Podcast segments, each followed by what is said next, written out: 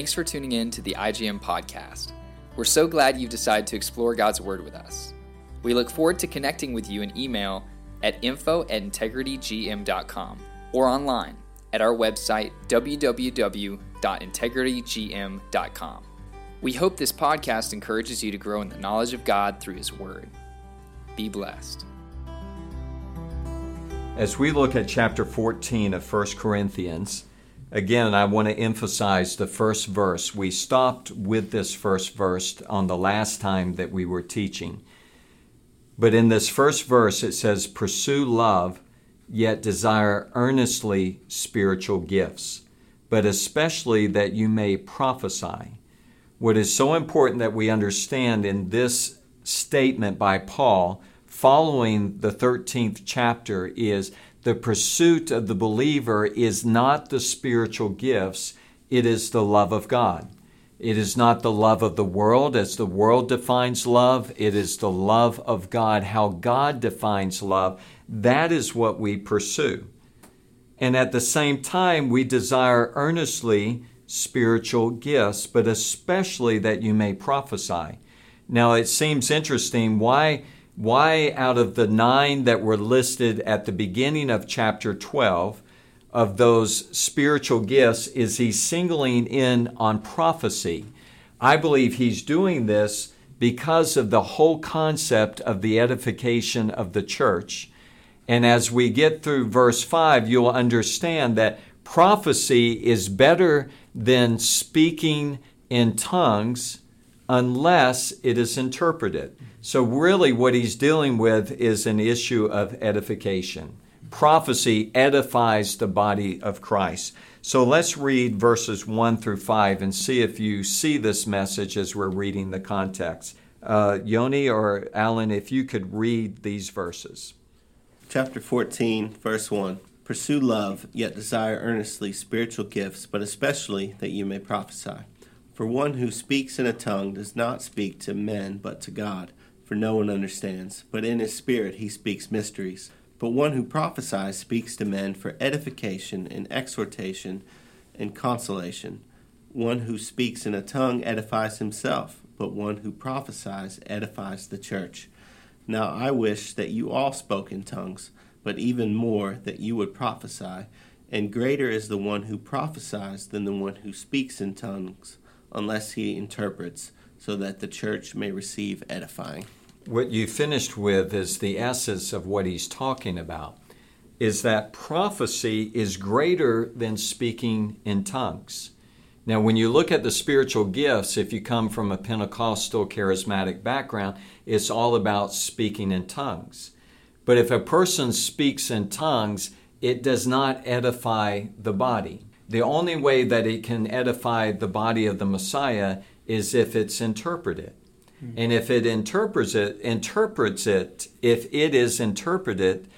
it functions in the same way as prophecy.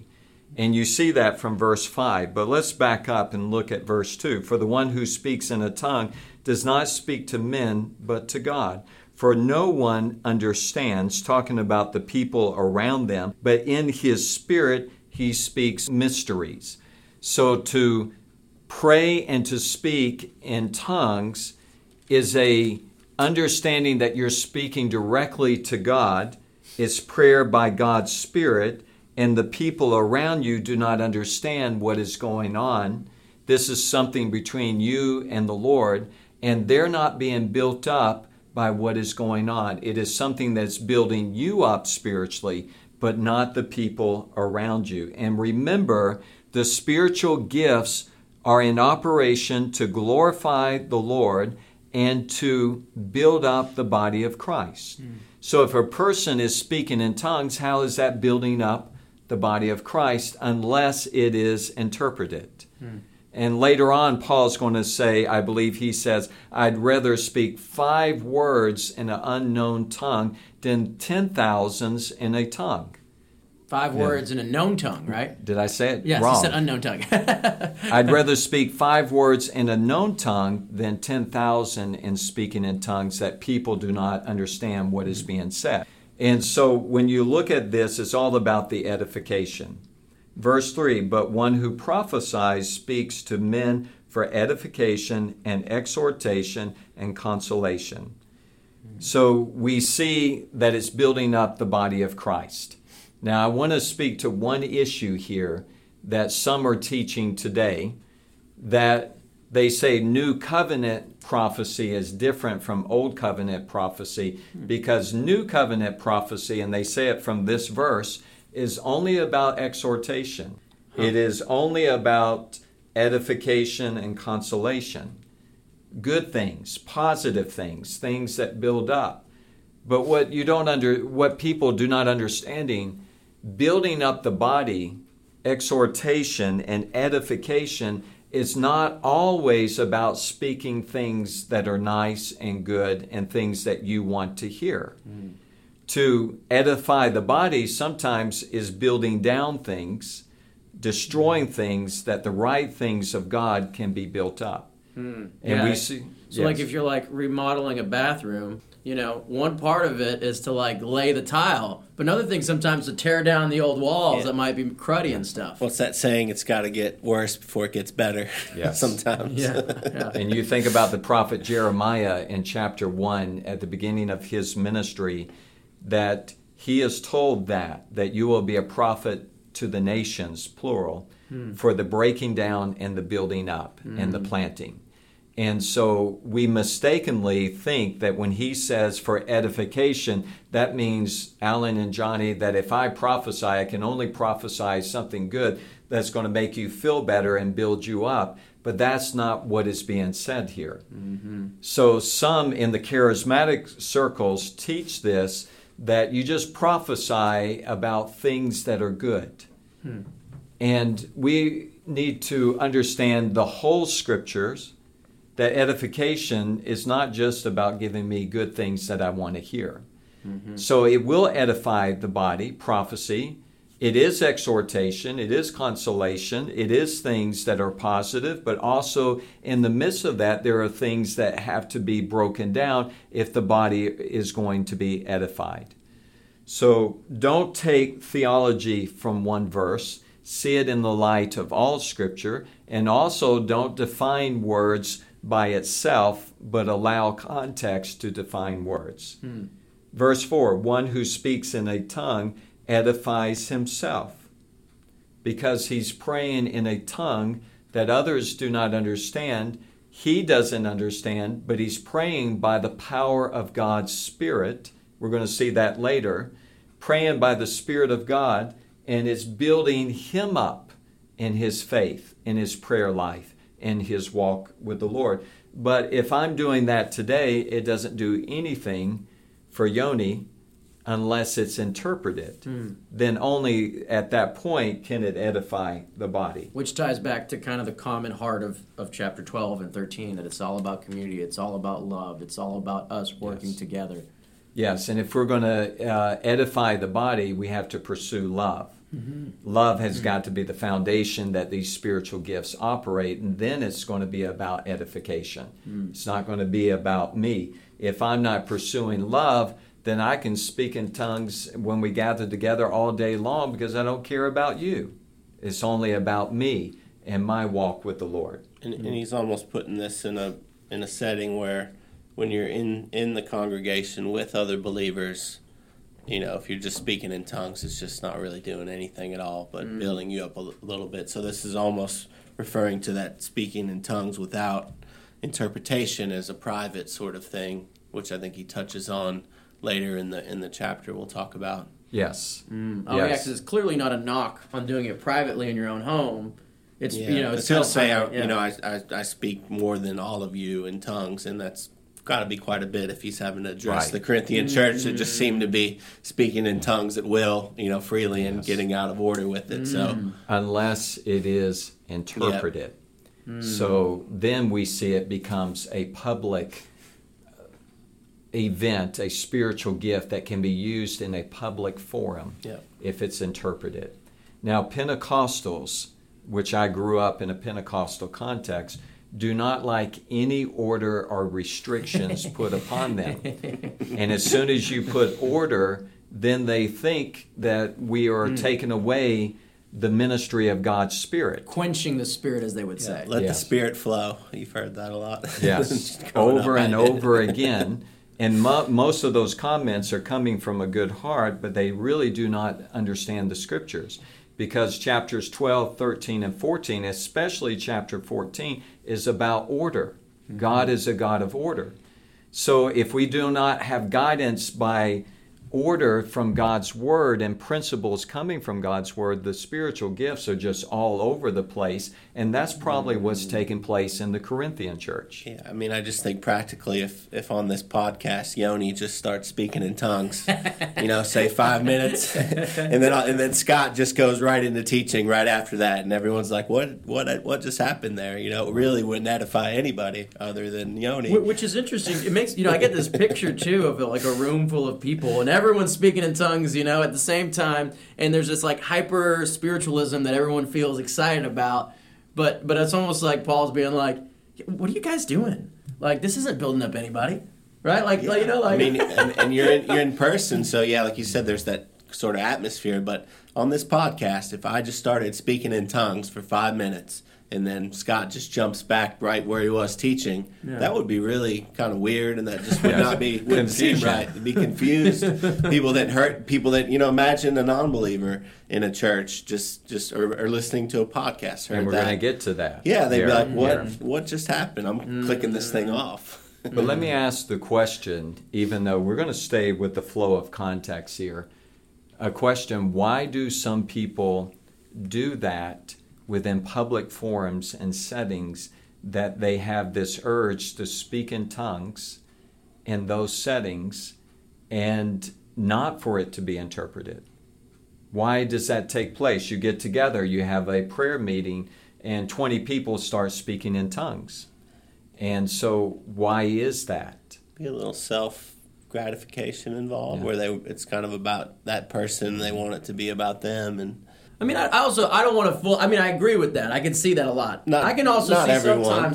Sometimes you might feel like the Spirit's leading you something. So I don't know. I don't know if I can fully knock it. Well, again, we're going to talk about order here. Yeah. And we want to be guided by God's Word. And we're going to see sometimes, I would say my observation, some people want to show their spirituality, that I can speak in tongues, that I have this gift, and nobody's going to tell me that I cannot do this. And we're in a setting where it's okay to do that, so we're going to go for it. But how can anyone say amen to what's happening through your prayer life and what is taking place? Then I would say, and I've always guided by these principles, that we look at 1 Corinthians 14, and there's a proper time to speak in tongues if you have that gift, but not everyone speaks in tongues. If you have that gifting, and in a public setting, when we're gathered together and we're praying together, that's not the right setting. So whether you feel or not that this is, I should do this or shouldn't do that, what does the Word of God say? And I believe this is what Paul is doing here, because you're dealing with a Corinthian church that probably has an overemphasis on tongues, and he's putting things in proper order. That's how I would see the flow of the context here. Let's keep going down that thought, and let's go to verse 6.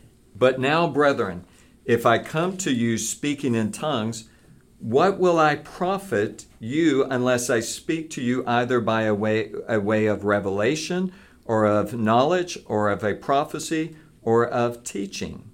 What he is saying, if I'm speaking in tongues in the public setting, in the congregational setting, what profit is that to you?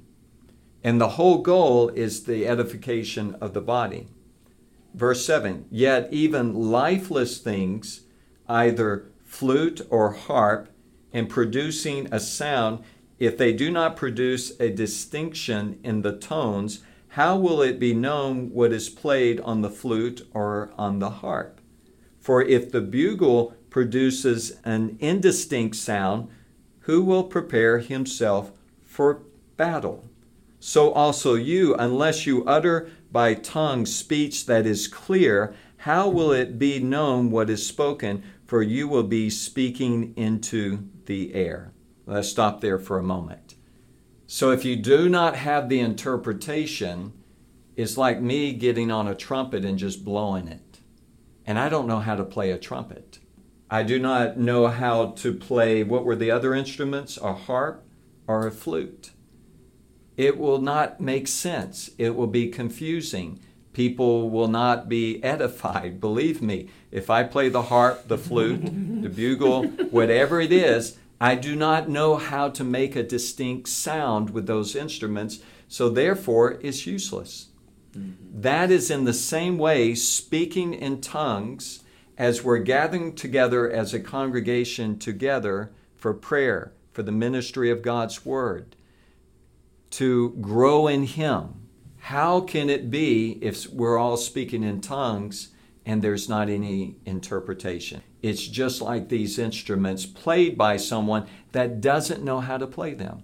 See, again, look at what he says in verse 9. So also you, unless you utter by the tongue speech that is clear, not speech that is unclear, speech that is clear, how will it be known what is spoken? For you will be speaking into the air. Verse 10. There are perhaps a great many kinds of tongues, languages in the world, and no one kind is without meaning. If then I do not know the meaning of the language, I will be to the one who speaks a barbarian or a foreigner, and the one who speaks will be a foreigner or a barbarian to me. So also you, since you are zealous of spiritual gifts, seek to abound for the edification of the church. Mm. You cannot get more clear than what he is saying here, is that unless it's interpreted, that speaking in tongues, in languages and tongues, if it's not interpreted, then how will the body be edified? Don't do it. Make that your number one goal in public, in your community setting, in your church setting. Right. Edification. Make that yes. memorable. Yeah. Why do we preach? Why do we teach? Hmm. Why is there the gifts of healings?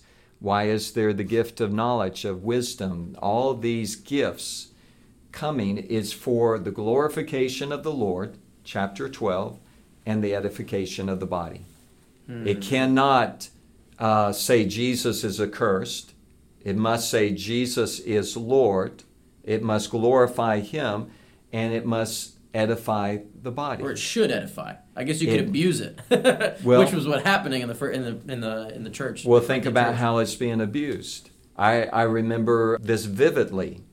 Just these types of things where the spiritual gifts are in operation within a church setting, and the body's not being built up, but there's confusion that's going on. That's what we have to stay away from. And this, I believe, is exactly what Paul is saying to the Corinthian believers. Yeah. So I had a kind of a rub when you were sharing earlier about like... explain what a rub is. Oh, yeah. Is. It was kind of... It was... What's the best way of describing that? Maybe... It felt like it was kind of at odds with my perspective. You know, you said tongues shouldn't be spoken unless it's interpreted in a public setting at all. And I feel like sometimes... the Lord can lead somebody to just feel like I need to pray in tongues right now. I've had that myself. You know, you're in a group, and you just feel like the Spirit comes over you. Typically, I'll just kind of pray in tongues to myself, and it kind of feel like it does a work in me, mm-hmm. And it kind of prepares me to maybe to say something, or I feel a leading after that. Then it's not meant for everyone that's around you. You're just praying correct. Silently. Yes. But then again, the heart. So, I guess what you were saying isn't. Don't ever speak in tongues if you're around people, even if you're just doing it privately. What you're really saying is it must always be for the edification. You always need to focus on that. That's the focus of the gifts. Yeah, so I guess even if you're in a public setting, there's nothing wrong. Okay, you know what? I feel the Spirit's leading me to pray. I'm going to pray to myself, pray within myself in tongues, and then maybe the Lord's going to give me something to share to everybody else. Yeah. And think about this as well. In chapter 2 of Acts, people go and say, it was not interpreted, Acts chapter 2. But the Jews that had come from around the world, God did this, where they began speaking in unknown tongues for themselves. yet known languages for the people that had come, and they heard them glorifying God in their own language. Oh, yeah. So even though there wasn't an interpreter there to take what they were speaking to make it known to these people, they heard it, which is showing the very heart of God, of what is going on, is that the gospel was coming to all these Jews that had come from the Roman Empire. Acts chapter 10, Cornelius starts speaking in other languages and in tongues, but in that situation, it was a sign that they had received the Spirit of God, just like the Jews had received in Jerusalem. But what we're dealing with here, we are dealing with a context of gathering together of believers and the spiritual gifts in operation within the body as they meet together. And as we meet together, the focus is edification. So I may want to pray out loud in tongues for whatever reason, the spiritual gift that God has given to me, and I feel the presence of God, and I begin to blurt out in tongues and praying to God. And Paul is saying no, because that's not edifying the body. That's not why the tongues in the public setting with other believers, how it's supposed to operate, and they will not be edified. Mm-hmm.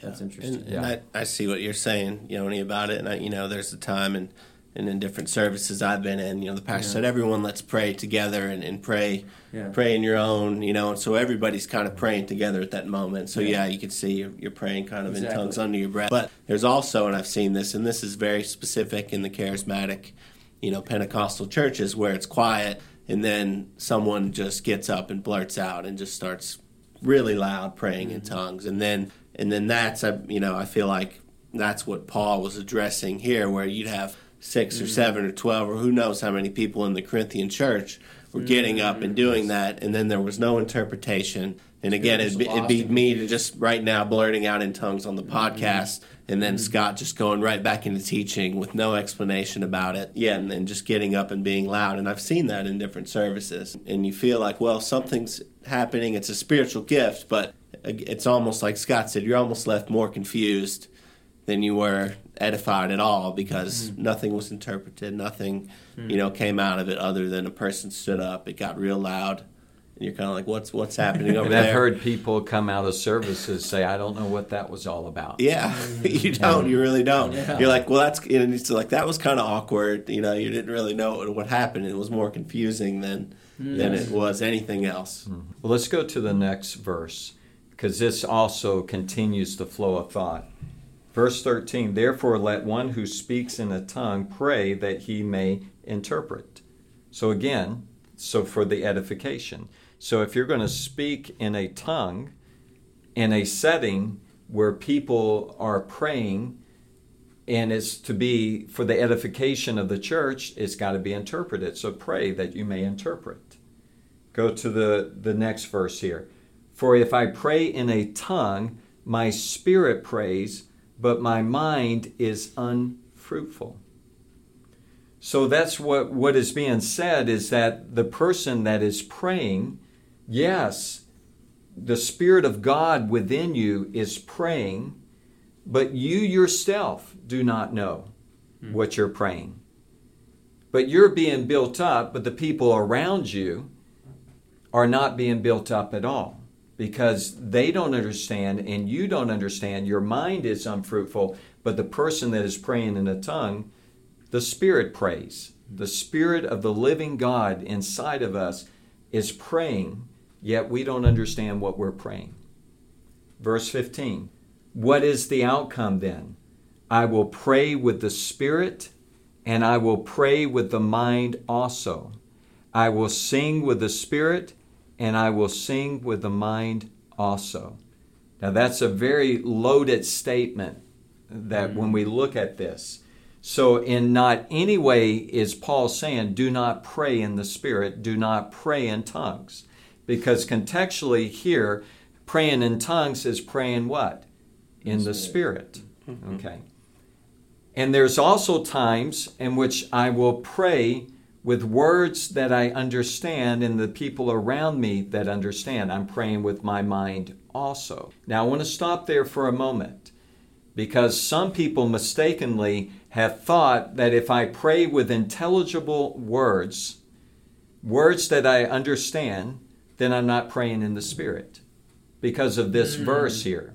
And I don't believe that's what is being said here, because if I prophesy, am I prophesying just in my mind? No, I'm prophesying by the power of God's Spirit within me. If I give a word of wisdom, a word of knowledge, even though it's words that I understand and the listener understands, does that mean I'm just doing it in my mind, or am I doing it through the power of God's Spirit? Because it's one of the gifts of what? The Holy Spirit. Mm-hmm. But what is being dealt with here is that when you pray in tongues, you're praying from the power of God's Spirit, and nobody else understands what's going on. Even you don't understand what you're praying. So you can pray with the Spirit and you can pray with the mind also. It does not mean that if you're praying with the mind that you're not praying in the power of God's Spirit. It just means that people understand what is taking place. Yeah, he's not saying it exclusively. Exactly. Mm-hmm. This is what I come across all the time, that if you pray with words that you understand, you're not praying in the power of God's Spirit. When we pray with the power of God's Spirit, whether it's in a tongue or in a language that we understand. It is God's Spirit that we pray by the power of God's Spirit. We are filled with the Spirit. It is the fruit of the Spirit that comes out of our lives. God distributes the gifts of the Holy Spirit according to His will. And when we pray with the power of God's Spirit. Amen. But here it's making a distinction about those that are listening. Because when you pray in tongues, it's not for the mind. I don't understand. The listener doesn't understand. So what he is saying, you can pray with the Spirit and you can pray with the mind also. You can sing with the Spirit and I will sing with the mind also. Same context. And you can sing in tongues by the power of God's Spirit. And I've been in services where people sing in tongues by the power of God's Spirit. But again, to edify the body, that needs to what? Be interpreted. Okay. That will not change anywhere throughout this. Verse 16. Otherwise, if you bless in the Spirit only, how would the one who fills the place of the ungifted say, Amen? Someone that doesn't have that gift, if you bless in the Spirit, if you just come up to someone and just start blessing them and praying in tongues by the power of God's Spirit, how's that person going to say Amen? He doesn't even know what's going on. And you give, let me read this again.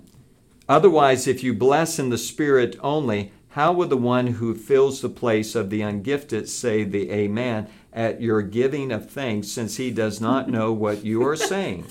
Okay, this just sounds to me like they're giving grace before the meal, and this guy's like, boom, busts out in tongues, and everyone's like about to eat, and they're like, what?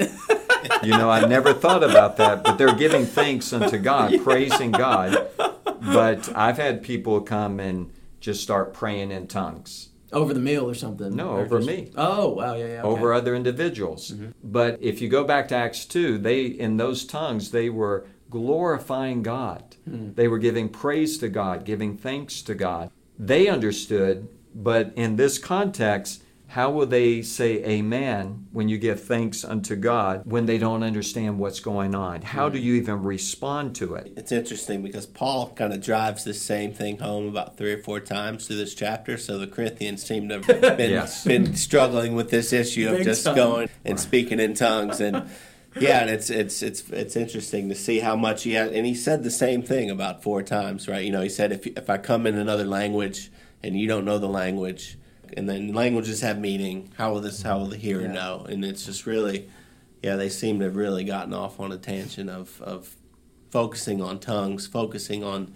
this gift. And I'm sitting here listening, thinking, why would that be? And I do think it's a cool gift. It's a cool gifting to have, this heavenly language, to feel it. You're kind of building yourself up. And it's just something that, and maybe and it's self-gratifying because you feel like a spiritual connection when you do it. So and it's maybe that's part of our human nature Paul's addressing, where we want these gifts that are, it's edifying us, right? It's good, it sounds cool, and it's something that just is really supernatural. Right. So they focused on that, but Paul said, no, you've lost it in that. And you need to walk in love, which he did the chapter before, and even before that, it needs to edify others around you. Yes, very much. And this, he says it over and over and over again. So that's the reason many Bible teachers say there must have been an overemphasis of speaking in tongues in the Corinthian church, because over and over he keeps bringing up the same thing, especially in chapter 14. At verse 17, for you are giving thanks well enough, but the other person is not edified. Again, the edification. I thank God I speak in tongues more than you all. Look at this. Paul, in not in any way, is saying that this gift that God is giving, that you shouldn't use this gift. It's just saying in a congregational setting, there has to be order, and the congregational setting is for the edification, the building up of the body of Christ. So how can they say amen if you're giving thanks over them in tongues and they don't know what you're saying? It's really just common sense, but it's biblical principles about why we meet together. We meet together not for me, but to glorify God and to build up the body of the Messiah. Verse 19, however, in the church I desire to speak 5 words with my mind, so that I may instruct others also, rather than 10,000 words in a tongue. And if we can remember that simple statement there, that when we're gathered together as a body of believers, many members, one body, and it's for the building up and the edification of the body, I'd rather speak 5 words that they can understand than 10,000 words in a tongue. Yeah. And that takes care of a lot of the issues. Should I? Shouldn't I? No, we're pursuing love. And if we're pursuing love, we're going to earnestly desire spiritual gifts, especially prophecy. Why? Because prophecy edifies the body, and it's greater than tongues unless it is interpreted, because if it's interpreted, then it can edify the body of Christ. And so this is very clear, very simple, and people from a Pentecostal charismatic background want to skip over these verses and just move on to something else. But this is putting order in how the spiritual gifts operate. I think there's something interesting, too, because I think it addresses it from both ends, because we can look at the Pentecostals, many of which, I came out of the Pentecostal church, I was saved in the Pentecostal church, but you can look at them, and they a lot of them gets things wrong here.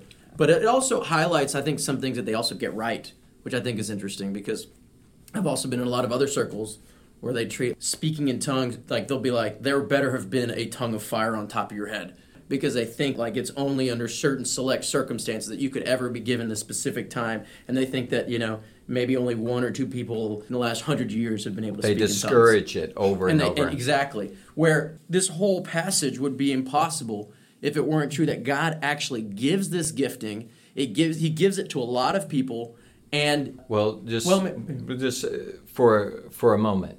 He distributes these gifts according to his will. We don't know how many. Oh, you're right. So, but it's according to his will. But at the very least, we know that he distributes it in a way where it could even be abused, because in this case it was.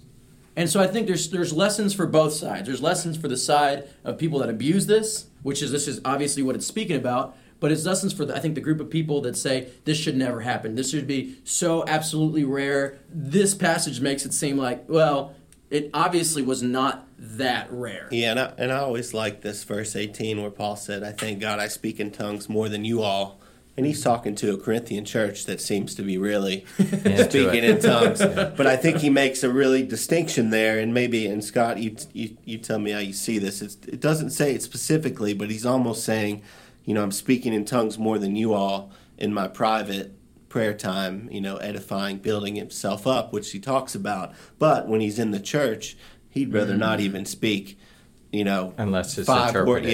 Unless it was interpreted. But he's doing it a lot, obviously more than the Corinthian church, which seems to be a ton. But he, in the public, he's saying, you know what, I don't want to do it here. I want to speak 5 words that edify versus 10,000 words in tongues. It's very interesting what you're bringing up. And remember, he also instructs them to pray that you may interpret. Mm-hmm. Mm-hmm. And one of the gifts of the Holy Spirit is the interpretation of tongues.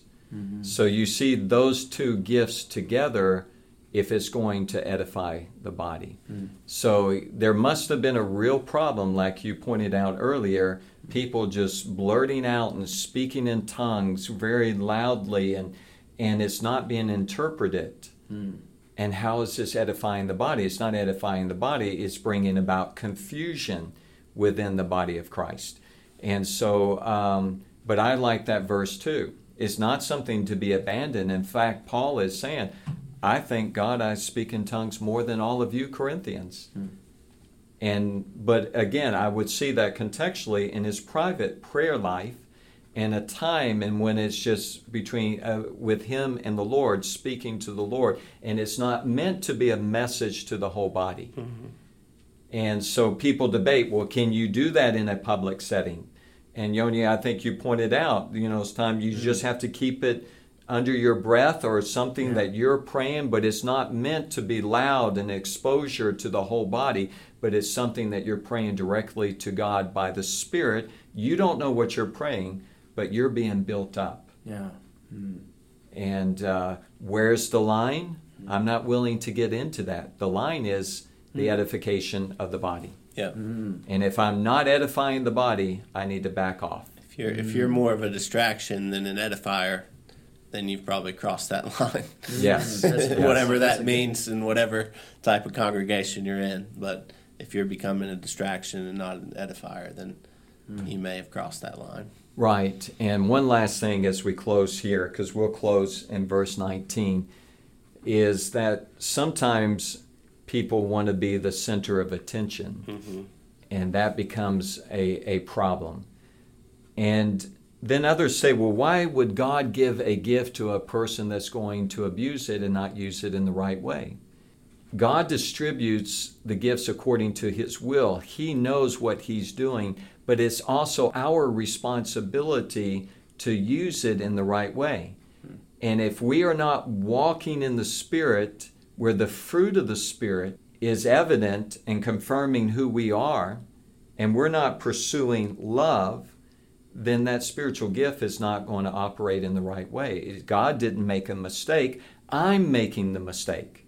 I'm not doing what I need to do in the right way to honor God. God never makes a mistake. He gives His gifts according to His will. God knows what He's doing. He's given me a spiritual gift, whatever it is. It is my responsibility, even if it's just administration. I can mess up administration, right? Mm-hmm. I can take shortcuts and not do things the right way. But it's my responsibility to take that gifting and use it for God's glory. Mm-hmm. And I can use administration in the wrong way and hurt the body if I'm doing it in the wrong way, if I'm not pursuing love. Mm. I can be an administrator where I'm destroying the body. But it's my responsibility to do it in the right way. The fruit of the Spirit confirms us. That's what confirms who I am. It confirms my walk with the Lord. It confirms how mature, how strong I am in my faith, how mature I am in the faith, not the gifts of the Holy Spirit. Let's pray. Heavenly Father, thank you for this time, and I pray that we spoke your word in the way that you intended it to be spoken. You spoke to Paul how to write to the Corinthians. And Lord, let the original intent of what was being said come alive within us. And Lord, let us do things in the right way that glorify you and that edify the body of the Messiah. We pray in Yeshua's name. Amen.